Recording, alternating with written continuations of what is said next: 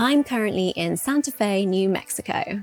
The weather is perfect. Crisp in the morning, warm in the afternoon, and the sunsets are some of the best I have ever seen.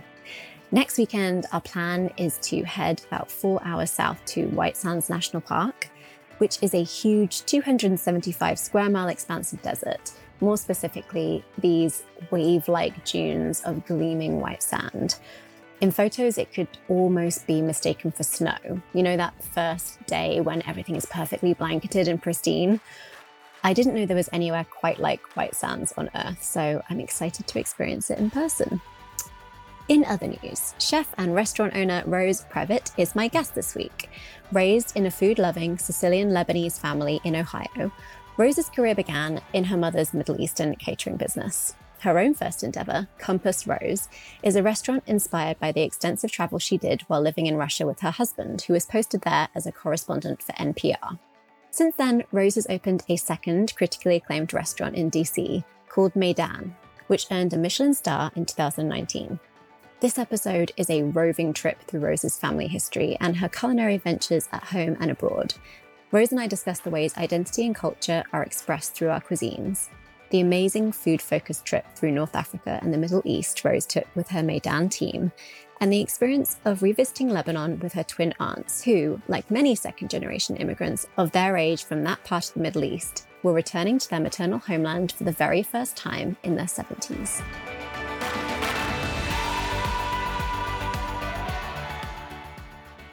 Well, I'm really excited to speak to you.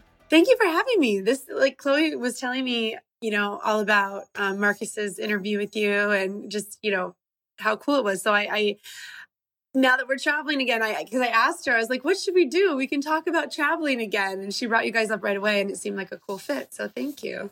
Yeah, it's so fun speaking to chefs. I feel like you guys have a really interesting way of traveling, and you pay so much attention to detail and have such a reverence for culture and heritage. So you always have really interesting perspectives, which I appreciate. I always like to start off by asking, where did your love of travel originate? I know right away. I studied abroad in Granada, Spain during my junior year in college, and I became obsessed. I knew I was never looking back. it was I had been bitten by the bug. I went for 6 months and lived in Granada and had one of the most magical experiences I could have ever hoped for. I still don't know sometimes why I left. it was so amazing. I was actually telling, I got my hair colored this morning, and Madison, my amazing colorist, I was honestly just telling her the story as we were talking about places we wanted to live when we were older. And I swore to everyone that I would eventually go back to the south of Spain, you know? So. Oh, yeah, that's a special place for you. Yes, that was the one. That was the one. And I know that your mum is Lebanese and your dad is Sicilian. Yes. So I'm imagining when you were growing up, you were just eating a lot of delicious food. Like all we did was eat? Yes, that is correct. yeah, we did. It was funny because the cultures have such a similar passion for food, even though they're different parts of the world. Both of my parents, I think, honestly, one of their first connections was over food and the love of cooking. It was kind of their love story, actually. And then instilled it in us very early on. And I'm the oldest and started cooking with my mom very young. We did a lot of Middle Eastern food out of our house, but then, you know, it got so popular with like friends and neighbors that we ended up um, making it an actual catering business out of our home where we started to do weddings and graduation parties and things like that. And then my father was a lawyer, to be clear, but he was the first person in his family to go to college. And I have this feeling that he felt guilty about it because my grandfather, who's from Sicily, had like our immigrant American story is this little grocery store in New Jersey that he opened many, many years ago. It was a butcher shop. They had produce. He was the butcher and the owner. And that's kind of like how my dad could afford to go to college. And my dad's an only child and he didn't take the family business because he did go to college and he went off to be a lawyer. And I think he always felt really guilty about it. And so his little outlet for his love of food and that experience with my grandfather was on the weekends of my entire childhood, we would sell Italian sausage sandwiches. If you are familiar from any carnival like on the East Coast, but you get like a hard roll with like an Italian sausage link, peppers, onions, and tomato sauce. In rural Ohio, where I grew up, that was not a common thing. And so we went to all the fall festivals, the county fair, you name it, and we would sell them. But we had to make everything also in our house. And to be clear, my house was not big. So what we were creating was kind of insane because he would get an actual like whole, we would get like a whole hog situation. He would butcher it. We would grind it. I mean, we did it from like Oh, wow. from the zero to sausage sandwiches and then we'd sell like 300 on a saturday. And um, it was it was like a known thing that everybody looked forward to.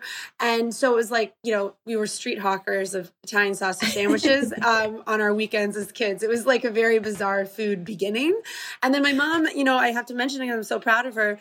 She didn't get a brick and mortar restaurant until she was 60 six zero. Um, Oh, and then she had a cafe for 10 years. Yeah so i'm really proud of her Oh, I love to hear that. And you said you grew up in Ohio, right? In a small town called Ada. Is that how you say it? Good job. Yes, I did. Yeah. There's a small university there where my dad ended up, he went to law school there and stayed to teach. Yeah. okay. And what was that place like for you? What was it like growing up in a small town? It was, you know, a beautiful place to grow up. I have really fond memories of, you know, of really having a village to, gr- to teach me everything. That saying about it takes a village. I really did have a village of beautiful people who taught me so many things and looked out for each other. But it was a place that was not incredibly diverse. And so to bring in food and cultures that were unfamiliar is always something that is, you know, difficult at times. And it's one of the things you look back on and you realize how valuable it was, but at the time it was difficult. And uh, back then, the internet is not prevalent. The food channel doesn't exist. You know, now a lot of people where I grew up know a lot more about Lebanese food and Southern Italian food, but back then they didn't. And so we were really kind of groundbreaking. And, you know, my mom was insistent on teaching lessons, as I mean, most moms are, but she was like, you know, well, this is how we're going to teach people about our culture. You know, it's food. This is our gateway. This is all, this is how we tell people who we are. So, you know, at home, it was form of communication. We cooked together, we ate together as a family every night. When I think back to how many home cooked meals I had from scratch, though my mom had four kids, I, I have truly no idea now as an adult how she did it, but that was this big part of our family unit. And then our extension to the, the neighborhood and to, to the town was like, this is who we are. We feed you, and this is where we came from. And so now that's very powerful. It took until high school for people to really get it. You know, then kids started to realize, oh, it's we get a lot of food. We get good food at Rose's house, so it's cool to go to Rose's house. But early on, it was really hard to explain. And you know, we would make food that like left our clothes smelling like garlic and onions, and go to school like that. And like you knew you were different. But I appreciate it Yeah. all now. I don't know if you've ever listened to the podcast Armchair Expert. The it, the hosts are Dax Shepard, the actor, and um, and Monica Padman, who's his co-host. And I was listening to an episode the other day, and Monica, who she has, she's of Indian heritage, but she grew up in like a small town in Georgia. And she was saying that it makes her really sad now to reflect back on when she was young because she was like so almost like ashamed of her family's food and sort of rejected it and would always be like, I don't want the curry, I want mac and cheese. Oh yeah. and it makes her so sad looking back on it now. But I think, you know, food is such a huge part of how we express ourselves and our culture. And I think maybe it can emphasize the feeling of being other when we're in that delicate adolescent phase. Uh, other is the word I use all the time. We just didn't have a, a category. I think, you know, I often was just asked if I was Mexican American because I had this dark hair, dark eyes, dark skin. Nobody, they just didn't know what other options there could be, right? And, you know, I got, I was never offended by that, but, you know, you have to constantly correct. And then you start to feel like an other because you're like, what category do I fit into? And I am, yeah, those stories I can relate to so much. I think hers might have been mac and cheese. Mine was pizza and Mountain Dew. I wanted store bought pizza and Mountain Dew, and my mother would never let me have it. Instead, people came over and we had like, you know, Sunday sauce with pasta or raw lamb for kibbeh nayeh. Like that was just what she was going to do. But I can remember begging Mountain Dew and pizza from a store. from a restaurant because like we would make pizza every Friday night, and you know my grand my grandfather lived with us too, so we also had you know a lot of that food culture from his butcher shop. You know, we grew up with it. He helped make the sausage and, and all those things, but pizza every Friday night. So we only made homemade pizza, and all I wanted was restaurant pizza. So- funny. And I know your mum, she grew up in Detroit, right? So she probably had access to a bit more of um like a Middle Eastern population and the culture and the food. And then she ultimately decides to set up this catering business and you guys do it together. What was it like working with her and and you know how did that work? how did you get along? I mean, we I only laugh because of course it was, you know, complicated, but we didn't know another way. I mean, we just always cooked together. It wasn't a big change when we went to catering because she had actually been making a lot of food for free for so long in large batches. So like tabbouleh for 300 and, you know, shish, you know, chicken shish taouk skewers. I mean, our little kid hands were like skewering meat from the time they could, we could figure it How out. How old were you when you did this? Oh, I mean, I can remember cooking with her since I was five. I wasn't useful that much until I was like seven or eight. Yeah, I was always, you know, I did, I cooked with her and I baked a lot with my dad because he was more into baking. But yeah, I would say not that going to the catering just basically meant she actually made a little bit of money as opposed to just giving it all away, which was like her first choice. But then she got asked to do things like, you know, cooking demos at the fair. I remember she did one cooking demo at the Hardin County Fair on how to cook with lamb because it was a rural area. And she said she first moved there from Detroit. She saw sheep everywhere, but she couldn't go to the store and find it. And she was so confused to the point that my dad started buying them at the county fair at livestock auctions because you couldn't just go to the store and buy lamb back then with like the cuts and stuff that we needed. So we would just actually buy whole animals from farmers. But then in a to try to educate people like hey you you farm you're you're farmers you have these animals you actually can use them and this is how so she got asked to do things like that go to schools to my girl scout troop you know all of that stuff and we would do cooking classes the really only difference with the catering was that she actually got money for it as opposed to giving it away oh amazing and i love what you said about her saying that food is the way that we teach people about who we are do you remember when you first started to think about cooking as something personal that you wanted to share with the world and be like, I think I want to make this my career? I always thought that's what we we even talked about as a family opening a restaurant. And I was not I was there at the beginning of her restaurant, but I was already older and living, you know, I was only there at the beginning and then I moved to Washington full time. So there had always been this idea that there was going to be a family business. And then there was, but I, I couldn't stay around to help. And so I thought I would do it my own way one day. And I kept saying, I'll do it later. I'll do it later. So I went to college. I went to graduate school. I got a master's in public policy. I worked in government, but I always bartended or served. I was always working in a restaurant the entire time. Um, I met my husband. I was his waitress at a bar in Capitol Hill. Like it was just always a part of my life. And I just kept thinking that I would do it later. But then I started to think about how my mom did it at 60 and it was not too late, but like she didn't get to enjoy it as much. And so when I was actually living in Moscow in Russia for three years, is when I really started to synthesize the idea and make it a real, like become obsessed with thinking about it and knew that when I would go home, um, when we get back to the States, that I would most definitely, you know, open my own restaurant. But it was always in the back of my mind. It was just like the do it later thing. I'd love to talk more about your experience in, in Russia because you were there for three years with your husband, who's a correspondent for NPR. Is that right? Yes, yes, he was. He was the back then. He was the Moscow correspondent for NPR, and that's what took very us cool. There. It was very cool. It was like a dream job. He had wanted to be a foreign correspondent his whole life, but grew up into the, the industry as they were closing a lot of foreign bureaus, and so there weren't a lot of options. So when that opened, it wasn't a country I'd ever anticipated living in. But the reality was, you know, often it was either a war zone or you know the folks in Italy don't give up the Italy Post very often, it turns out. So I was like, okay, we're going to go on an adventure. And um, we did in 2009. And it was definitely a trip that, uh, yeah, changed a lot of things for me. the biggest challenge was I, I couldn't work while we were there. So he had this cool job, but I couldn't get a visa. I didn't speak Russian. And after my, you know, Spanish, you know, study abroad experience, I thought I was really adaptable. I thought, oh, I just go with the culture. I'm easy. I didn't realize how challenging Russia would be for me and, you know, how little English was spoken then and um, what not working would feel like because I had always worked. I even thought I could bartend at an Irish bar. Like there's an Irish bar everywhere in the world. I can do that. But even there, you had to speak Russian at a, you know, a conversational pace and I couldn't. Um, so what I ended up doing was just following my husband around. it was really fun for a while. And like my friends would go like, oh, you're so you're so lucky, you're just traveling, you're not working. But you know, there's always too much of a good thing. And I think eventually I started to really like miss working. And we don't have kids. We didn't have so we didn't have kids then. And I just really didn't feel like myself after a while. I felt sort of feel like I lost myself a little bit. And that was I'm very independent. I didn't expect to kind of like follow someone else's career. I expected to have my own.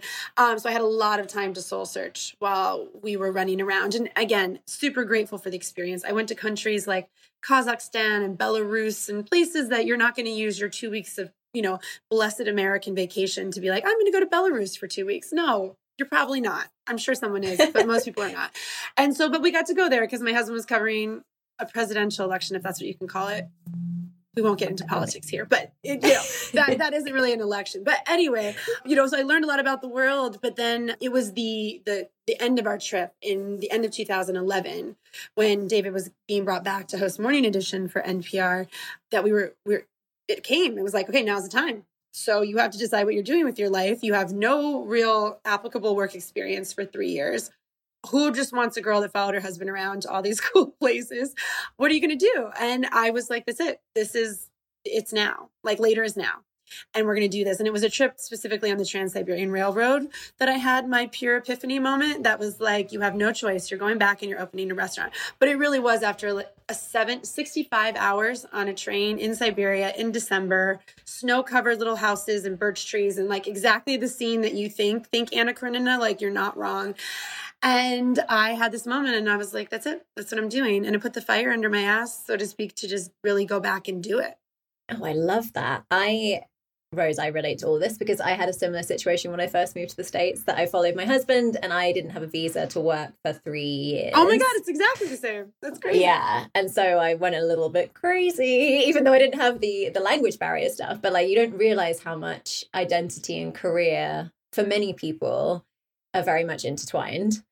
So yeah, I relate to that. But sometimes I think you have to be like that experience obviously pushed you to a point where you were ready to take this huge step to set up your own business and maybe you wouldn't have done that if you'd have been like working in the irish bar or you know just doing something well, yes that's me that's what my husband likes to say too yeah. I, like as we were like fighting many many times over this issue um now it all comes back to but you probably wouldn't have done the restaurant if it wasn't for russia so can you forgive me for those three years because you know i'm also mediterranean blood through and through like i was freezing. I was miserable. I was like, you know, the places we were going were so cold and snowy all the time.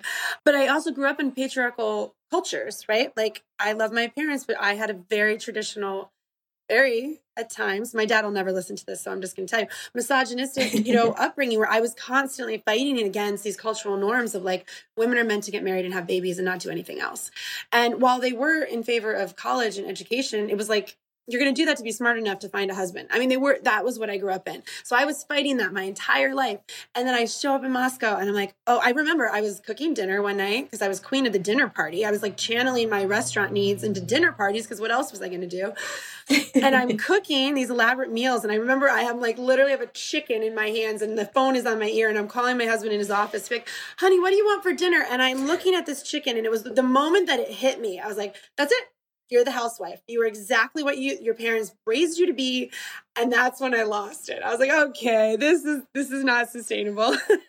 so we got through it. It was really hard. It was really beautiful. It's one of those, you know, total polarities. It just and it, it did. It did put me over the edge of you can do this. This is what you really, really want. And I think for so long I thought it couldn't be a career. And I think too many of us in hospitality do that sometimes. We think like it's temporary, you're just going to serve tables for side money or whatever.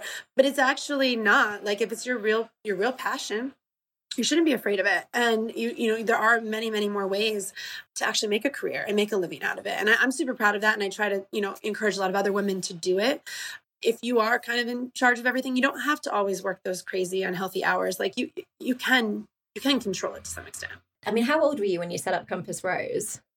It opened when I was 34.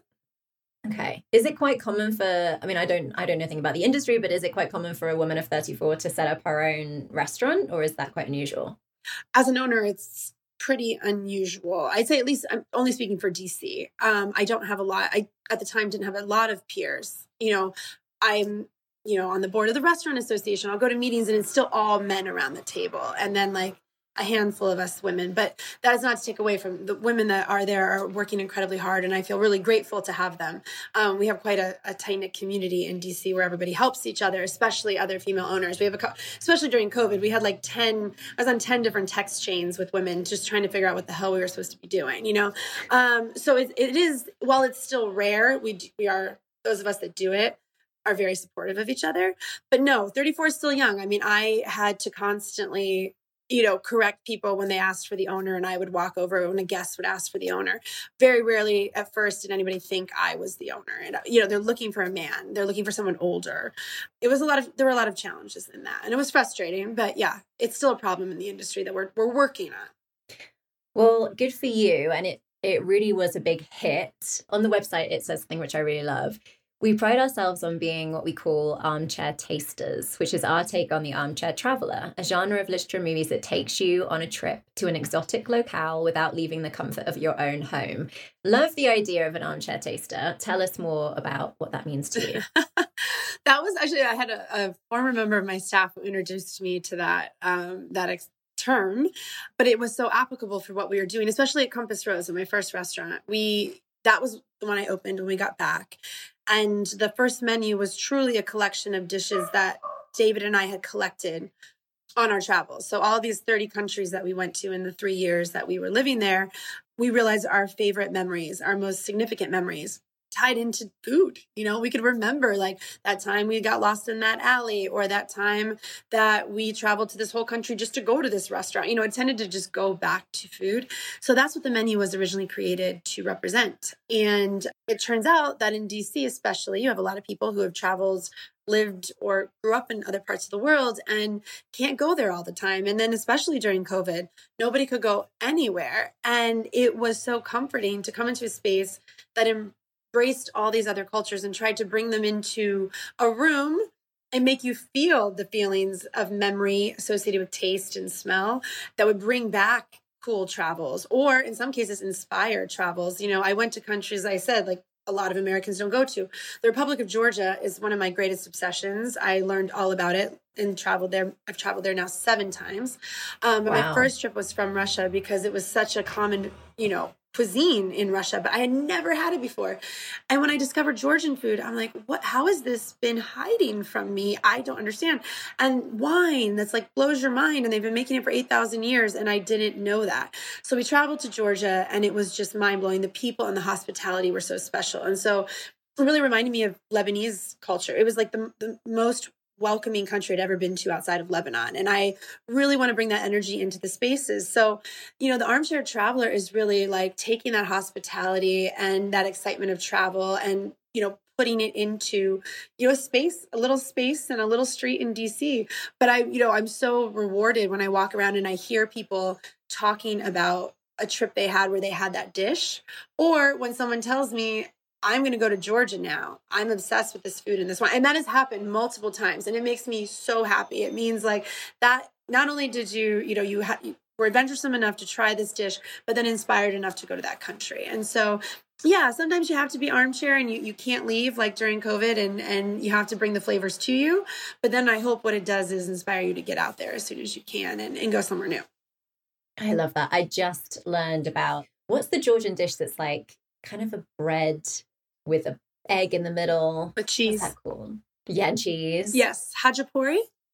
Yes. I was looking at it on Instagram the other day and I was like, that's all I want to eat now. I need to find a restaurant near me that serves this. Oh yeah. I don't where are you? Where are you located? Well, so I'm actually roaming the country right now doing the remote work thing, but I'm in uh, Santa Fe currently. Oh, I don't know. I was like, of all the places, I don't know if I can help you in Santa Fe, but um, yeah, no, there's there's definitely a lot more of it, especially New York, Portland, LA and, and DC now but it's an amazing dish. And I actually sold, fun fact, the first year the Compass Rose was open, and this is less than a 2,000 square foot restaurant. Okay, so we have at that time 60 seats maybe. I sold 10,000 in the first year. So it was like every night we sell between 30 and 40 of them. It's crazy.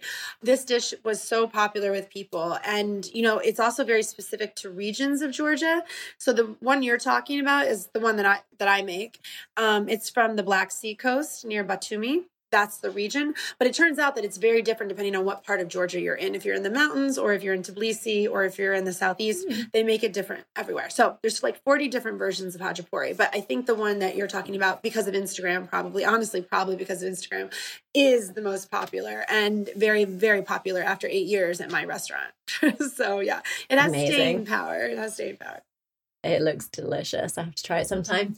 I feel like you could have chosen so many different trips for your trip that changed me because I also know that you um you set up your second restaurant in DC called Maydan. And that was like three years after Compass Rose, so not very long. You were like, "I'm not busy enough. I think I need, I think I need a new." Restaurant. I know. I still wonder but the, it embraces cuisines like from Lebanon, stuff you learned from your mum, but also you know North Africa and the Middle East. Yeah. And I know you took your whole team on this epic trip through that entire region before the restaurant launched. Yeah. What did you learn? What did you see? What did you bring back from that trip?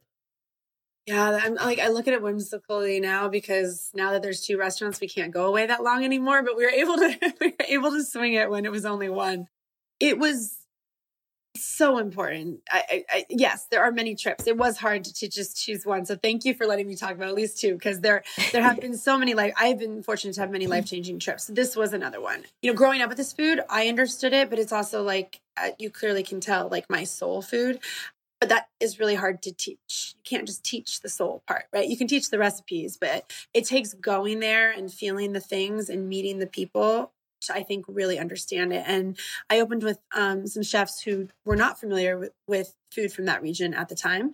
And so I, that was just it. I mean, travel, I, I truly believe is so necessary, you know, to understanding anything, you know, people, cultures, we know that. But there was no way they had to travel and they had to see and feel what I was trying to explain. And so we charted out this really cool trip, um, five countries. We went to Morocco, Tunisia, Lebanon, Georgia, and Turkey, and um, brought, you know, fine tuned recipes that like were family recipes of mine. A lot of Lebanese bias there, probably, um, but we definitely learned a lot everywhere that we went, and that formed the first menu that we opened Maydan with. And really, while three years was not a huge amount of time, I was determined to have fire. And when Compass Rose, it's street food from around the world, is kind of how we categorize it. I wanted to cook outside, and the health department wouldn't let me. It was like a battle for a long time, and I lost it. So the restaurant's enclosed, but with Maydan, I was like, the next restaurant I will have a fire. What ended up happening is I was showed a space that I was able to put fire in the middle of. So it's inside, but everything is cooked on live fire. Because the other thing about that region is people still do cook outside a lot. We do a tandoori style oven where we make bread on live fire on the sides of like a clay oven.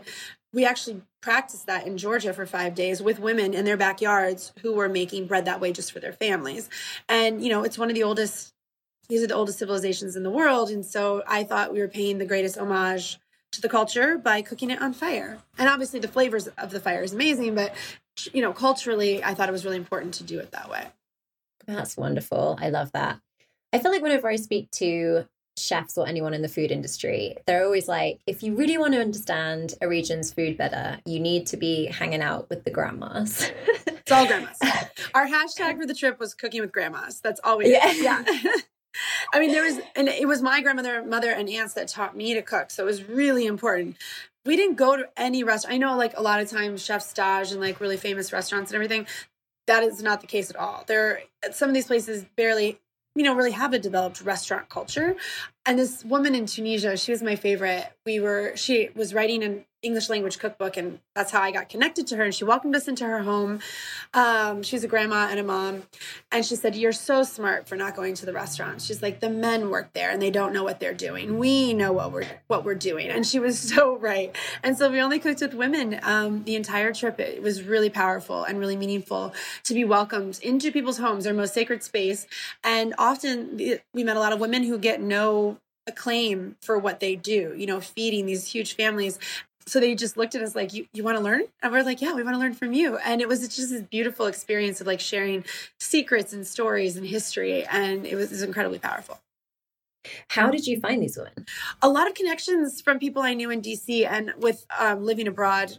I a lot of friends that still had you know different postings around the world and helped us connect to people. And sometimes we just met people really organically in the streets or in the markets, and they're so welcoming. They would just invite us to their homes so it was it was a range of, ways.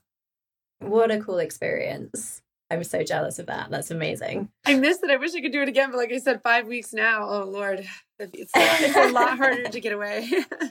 well, let's move on to the trip that you chose. That you chose. I know we've already talked about like several trips, but I know. Sorry. thank you, you for listening. It's my favorite thing to talk about. So thank you for listening. um, was a trip back to Lebanon in 2019 with your two aunts. Yeah. As you were preparing to travel, did you have any kind of an inkling that this would be such a meaningful trip for you? I knew it was going to be special. I don't think I fully understood how emotional it would probably be. You know, I didn't go back to Lebanon as a kid because there was a civil war my entire childhood. You know, I grew up in the 80s and the 90s. And my mom's generation was one of like, you're American. We left because we were poor. Like, why would you go back? You know, so they, and then they didn't have a ton of money. So there really was no, even when there wasn't a war, it was very expensive to bring a big family back to Lebanon every year. So we didn't grow up with the tradition of going back there. I started going as an adult and connecting with distant relatives and and friends that are there, friends that I know through food and friends that I know through my family. So I try to go a couple times a year, but I have two aunts who at the time I have to fact check this, but I think 72 or 73. They're twins, so they're the same age. They're my mom's Aww. sisters right after her. And they wanted so desperately to go because they had grown up entirely in the United States and but we're so tied to this you know culture but through an american experience. And they wanted so so much to go back. And they're like can you would you bring us? And because they're not used to traveling in that part of the world. And i was like of course. My one aunt had actually never been out of the united states. She'd never been anywhere other than America. So her first country was Lebanon in 2019. My other aunt had traveled quite a bit through work, um, but Lebanon still is it's very different and, and super special. And there's a lot of crying. There was a lot of visiting, you know, relatives and cooking together, and it was incredibly special to see that connection over the years. Um, no matter how far, how distant they were, you know, you feel so connected when you're there. Like you almost understand yourself better. And to see that in women their age after so many years um, of hearing about this magical place, of cooking its food and keeping its traditions alive in America, they were actually there. And it was incredibly powerful.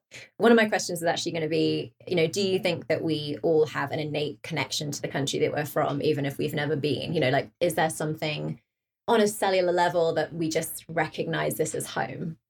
Yeah, I, I, in my experience, and that obviously is not everyone's, I see that over and over again. I mean, even my husband, who is of Eastern European Jewish descent, not, you know, didn't even come from a big food family, you know, traditionally not very religious, much more culturally Jewish. Living in that region and traveling Eastern Europe, uh, the connection he felt, and he wasn't even anticipating feeling it. And they came over even longer ago than my family did. And um, he felt so connected. And it was really cool to watch him have that experience. And then, um, I knew it from the very first time I went to Lebanon. I'm like, oh, this is who I am. This is this is where I feel belonging. And it is a really it's a really cool thing to experience. Of course, you know, you know, we know we're American first and, and we, you know, very much grew up that way and these American hubs of you know Lebanese community in like the Toledo Detroit area um, is where all my family stayed, and so I that's where we you know there's tons of bakeries and tons of Lebanese bakeries, halal meat shops, like all the things that we were used to. Um, we would just have to travel to get them and then bring them back to our hometown. But um, that I knew there was something. I felt connected, but it wasn't until I went to Lebanon that I really understood what I was looking for. It's kind of like I didn't know I was looking for it until I found it, and I think a lot of people feel that way. Mm, totally. And since you had that experience, when you were building the itinerary for your aunts, how did you structure the trip to make it the most impactful for them? Oh, we went back to the family villages. I mean, that was the most important part. Like, and we're not from Beirut, so while we did go to Beirut, um, we got out quickly to go to both my grandmother's village in the southern Bekaa Valley, and then um, slightly north of Tripoli is where my grandfather's from. And we had you know cooking with everyone was also interesting and i know this is not a food podcast and i'm talking about i'm talking about food too much but even seeing the differences in the regional cooking between where my grandfather's from and where my grandmother's from um, was really eye-opening even to my aunts like oh that's why we do this. You know like that we literally i heard that like 20 times like that's why we use this or oh that's why we stopped doing this and it was just like so eye-opening when we were actually there and they're both still like tiny villages with like a very tight knit culture where everyone's still related. And um, yeah, it's really cool. A lot of people have, you know, relatives in the States and go back and forth now. But yeah, it's still technically a village. And you guys still had relatives there? Yeah. Yeah. In both. Had you met them before, or was this the first time your aunts were meeting them? I had met them all before, but my aunts had not. Yeah, it was the first time for them. That's so interesting. How did they feel about that? Oh, same just like so much hugging and care. And that's the thing too. Lebanese people like they all already, even if you're not related to them, almost act like you're related. like they're so Lebanese people are so warm and welcoming. They're like, "Oh, you're a friend of my cousin's, so you're a cousin." You know, like that's kind of the thing. And um, so to actually know that you have a bloodline connection, I mean, it's overwhelming. To like, you're welcomed in, you're fed, and there's nothing that you can't have. Like, and you actually sometimes regret asking for like even mentioning you like something because before you know it, someone's bought it for you and giving it to you. And you're like, no, I didn't mean I liked your robe, but I didn't mean please give me your robe. But like they they would. And so I think that was just like an overwhelmingly joyful surprise, you know, for my aunts to be welcomed like that after so many generations, you know, you know, and not having been there as a kid. So it must have been so cool for you to experience it through their eyes in a really fresh way and to see them learning about these dishes and having these experiences and meeting these people Oh, I felt so lucky to be along for the ride. They keep thanking me, and I'm like, no, no, no, that was really special for me. They, you know, grew up in Detroit and then suburban Detroit as they got older, and you know, had never even been to places that are structured like that with like mountain villages and and in a region that's a little bit unstable too. So there are times that it's you know a lot of times they were told it was unsafe. So to go there and see like people have a normal life here, you know, the misconceptions that we have in the States, especially about Lebanon, Jordan, Egypt, like, you know, all we've heard is the negativity on the news. And so to overcome that and, and show up there and see like, this is just everyday people. They're like us. And, you know, of course things happen, but unfortunately we have gun violence in the US that they don't have there. But yes, there are, you know, conflicts that can come up suddenly and are very scary. So it was like just the cultural understanding, both of their background and of like modern day, was it was really cool to to experience that through them. You're right. It's such a shame that we don't have more that it's not more accessible and that more people are not dying to go to the Middle East because there's so much history and tradition and culture there. Like Iran is really high up on my on my list. And obviously it can be some of it can be like tricky to navigate in terms of visas and stuff, but I really hope that people do go out of their way to visit these places because I think there's so much value in that. And that's honestly what I'm trying to do with the restaurants. Like it's mm. the more, especially pulling from countries that people are less familiar with, like Georgia. People are like, "Isn't that Russia?" I'm like, "No, it's not Russia. Russia stole them for a little while, and then they fought back." You know, um, and what I really, really hope is that we make people as welcome in our space as the women who welcomed us into their homes made us. And that is like, and food is the thing that binds us, right? When you see, like, to me, that's always your entry point. Like, it was educational in my family, you know, to my community as kids, like, that helped them better understand us and see us as less foreign. In a way, I feel like bringing this food even to Washington, you know, is as international and educated as uh, so much of the city is.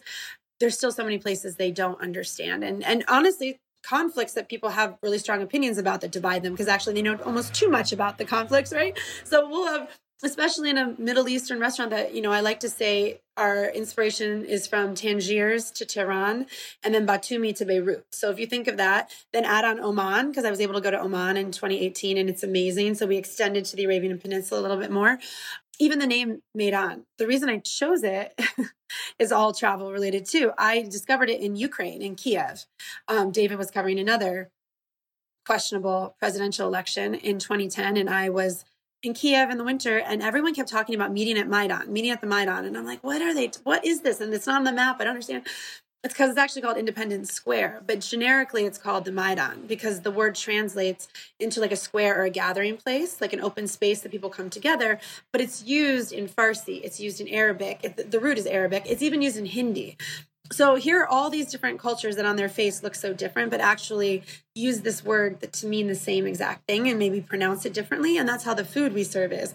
It's the same but different right? And we're all the same but different. And i think that's the bigger message that i think travel shows us and that's what the restaurant is trying to say. Like it's not so different. For today washington let's not fight about politics. Like let's just like come in the door trans to these other places, um, eat food together, be vulnerable, and get over our differences. Because at the end of the day, we all love the same things. We love food, we love family. You know, that's what that's what it's all about. So that's the bigger statement we're trying to make through food. I was going to say that concept feels especially relevant to DC. no, it is especially relevant. That's how I got this way, you know, because I have this policy background, but you can't just yeah. talk about food. You know, food and politics overlap a lot, and there's there's a and you know we really wanted to create a space that crossed borders and so we rarely like connect even we'll tell people where we learned the dish or who we learned the dish from but i don't even like to classify it to a specific country because so many people in the region make it they just make it a little bit different do you think this trip with your aunts was also really special because it was right before the pandemic struck and we didn't know at the time, you know, that we were all going to be grounded and that we wouldn't be able to see friends and family? Oh, well, let that so, be the lesson of today. Like, of travel, right? Like, don't hesitate because you just absolutely don't know what's going to happen. And that is, I can't tell you how many times we've said that to each other. Thank God we went in 2019. But that was a trip they had talked about for years and years. And finally, we're brave enough to just take the step and do it. And it's a much different place now. I just went back in um, September, and unfortunately, it's very different than it was in 2019. Suffering from the economy, the explosion from COVID, it's not, it, it will be okay. Um, but it is very rough right now. And I wouldn't have wanted to show it to my aunts the way it is right now with no electricity, you know, for multiple hours a day. It's just, it's much harder now to travel. Um, you still should. I went for the grape harvest that a bunch of amazing farmers still plowed through and harvested grapes under crazy circumstances, um, but they're still doing it. And so don't be afraid to travel there. Just know it's a little bit harder than it used to be. Um, and for my, you know, 70 year old aunts, it definitely wouldn't have been as comfortable. So they constantly are saying, yes, thank you. We saw it before we were completely frozen. Oh, I love that. And how do you feel like this trip impacted or influenced your life and work as it is today? It just gives me more of a boost, you know, like especially after COVID, like we got really beat down, right? It was a terrible time for all of us and especially for restaurants. And there were days that it was like, let's just there were days you felt like quitting. I mean, very honestly, no matter how much I loved it, there were really hard days where I was like, you know, it was a good run. Let's just call it, you know, like because it was so miserable and we were so unhappy and we weren't creating what we we we tore down what we created and then we just created a thing to stay alive that was not the intent of you know either of the spaces but things that keep me going on days like that were how meaningful that trip was and how meaningful food is to our community we were, you know, able to work with World Central Kitchen and do meals to the city at, right at the very beginning of COVID when people couldn't leave their homes. We helped them put thousands of meals out. And the power of food that Jose Andres has been, you know, promoting and showing everyone in these disaster zones um, was a powerful thing to be part of. And so we remember like food is cultural understanding food is life saving um, and is dignity for a lot of people so what we do is incredibly important so when i think about the reaction my aunts had to making food with their relatives in the place that they've connected to but couldn't access for so many years yeah i can't give up. They all my family worked really hard to get here so a girl could have a restaurant when she was 34 and and share you know what they worked so hard to teach me with with strangers. So i do feel that ancestral pressure on my shoulders and i you know i'm gonna i'm gonna make them proud and and you know i'm not gonna give up too easily so Oh, well, Rose, thank you so much. Your adventurous life is very inspiring, and you've also made me really hungry. I, I, haven't had lunch yet either. I was like, oh my gosh, I am hungry. Thank you for taking the time to listen to my travel stories. I love to talk about travel more than anything else. So, anytime, give me a call. Oh, um, where can people find you on the internet? Um, I have been terrible with Instagram lately, but it is just Rose Previte um, on Instagram. I'm not really active on Twitter at all, so don't go there just go to Instagram. And then Maydan Encompass Roses web pages also have access to all of our social media presence. And if you're in Washington on your on your remote journey, please let me know. I would love to feed you. Oh, I appreciate that.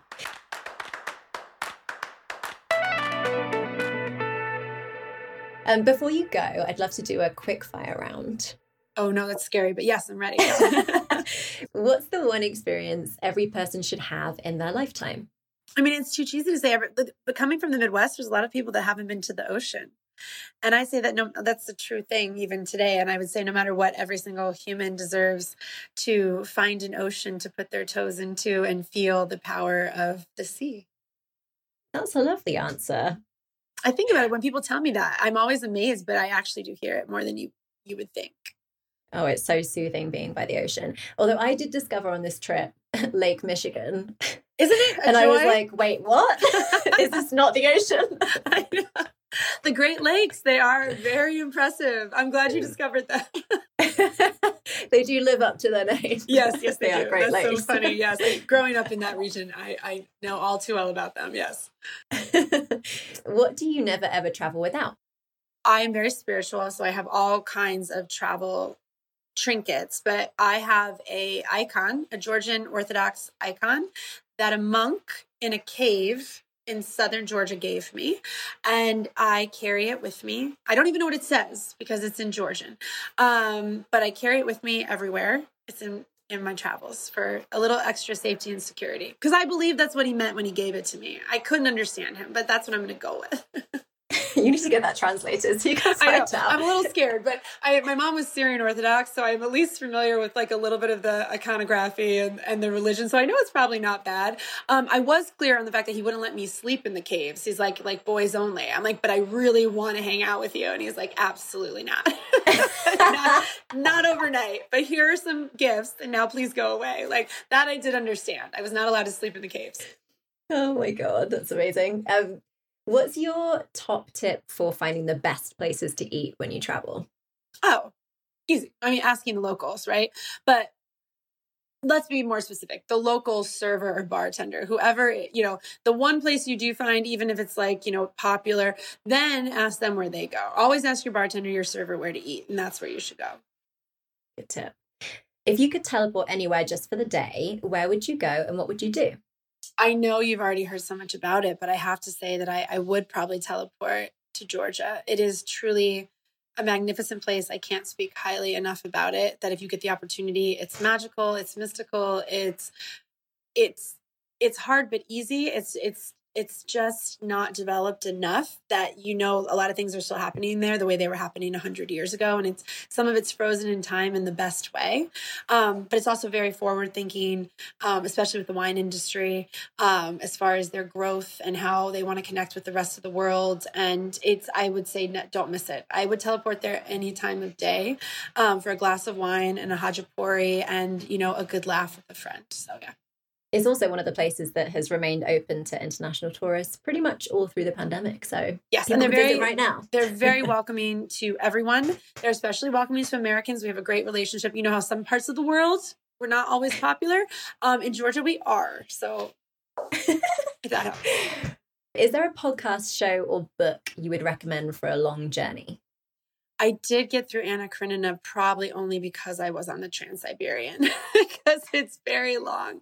Um, but I did take the Trans Siberian from Moscow to Vladivostok, and of course, it also felt appropriate to be on a Russian train. But when you have no internet, no phone, no nothing, um, you definitely need books. And I would say do Anna Karenina on the Trans Siberian Railroad if you get the chance. Top tip for traveling harmoniously with family. Alcohol? Is that the right answer? Is that the Rose? Not what you're supposed to say, Rose. Um, I, but yeah, I still believe that. And car snacks. My family Don't get angry. Yeah, we were four kids. We didn't fly very often, um, so we drove everywhere and as as kids. So I would say if it wasn't for the the amazing car snacks, again, giving my parents credit, they wouldn't stop for fast food. That was unheard of. Even when we were driving from Ohio to my grandfather's in New Jersey, that's a long drive. It's a really long drive with four kids in a van. Um, but we had homemade food the entire way. Of course, we only wanted cheeseburgers from McDonald's, but we weren't allowed to have those. Um, so we ate great sandwiches. And so I'd say that was probably the thing my parents did every time we started fighting was just threw food at us. Got us through it. That's good. Um, and where is next on your bucket list? Ooh, I have been dying to go to India. I have not gone to India and it drives me insane from like a food perspective, a culture perspective, and everything perspective. I know it'll still be a minute before I can do that trip. I'm Going to need some more time for COVID things to, you know, to subside. But once they do, yes, I would love to book my ticket for India. Mm, I love Indian food. I love everything about India, really, but Indian food is so good.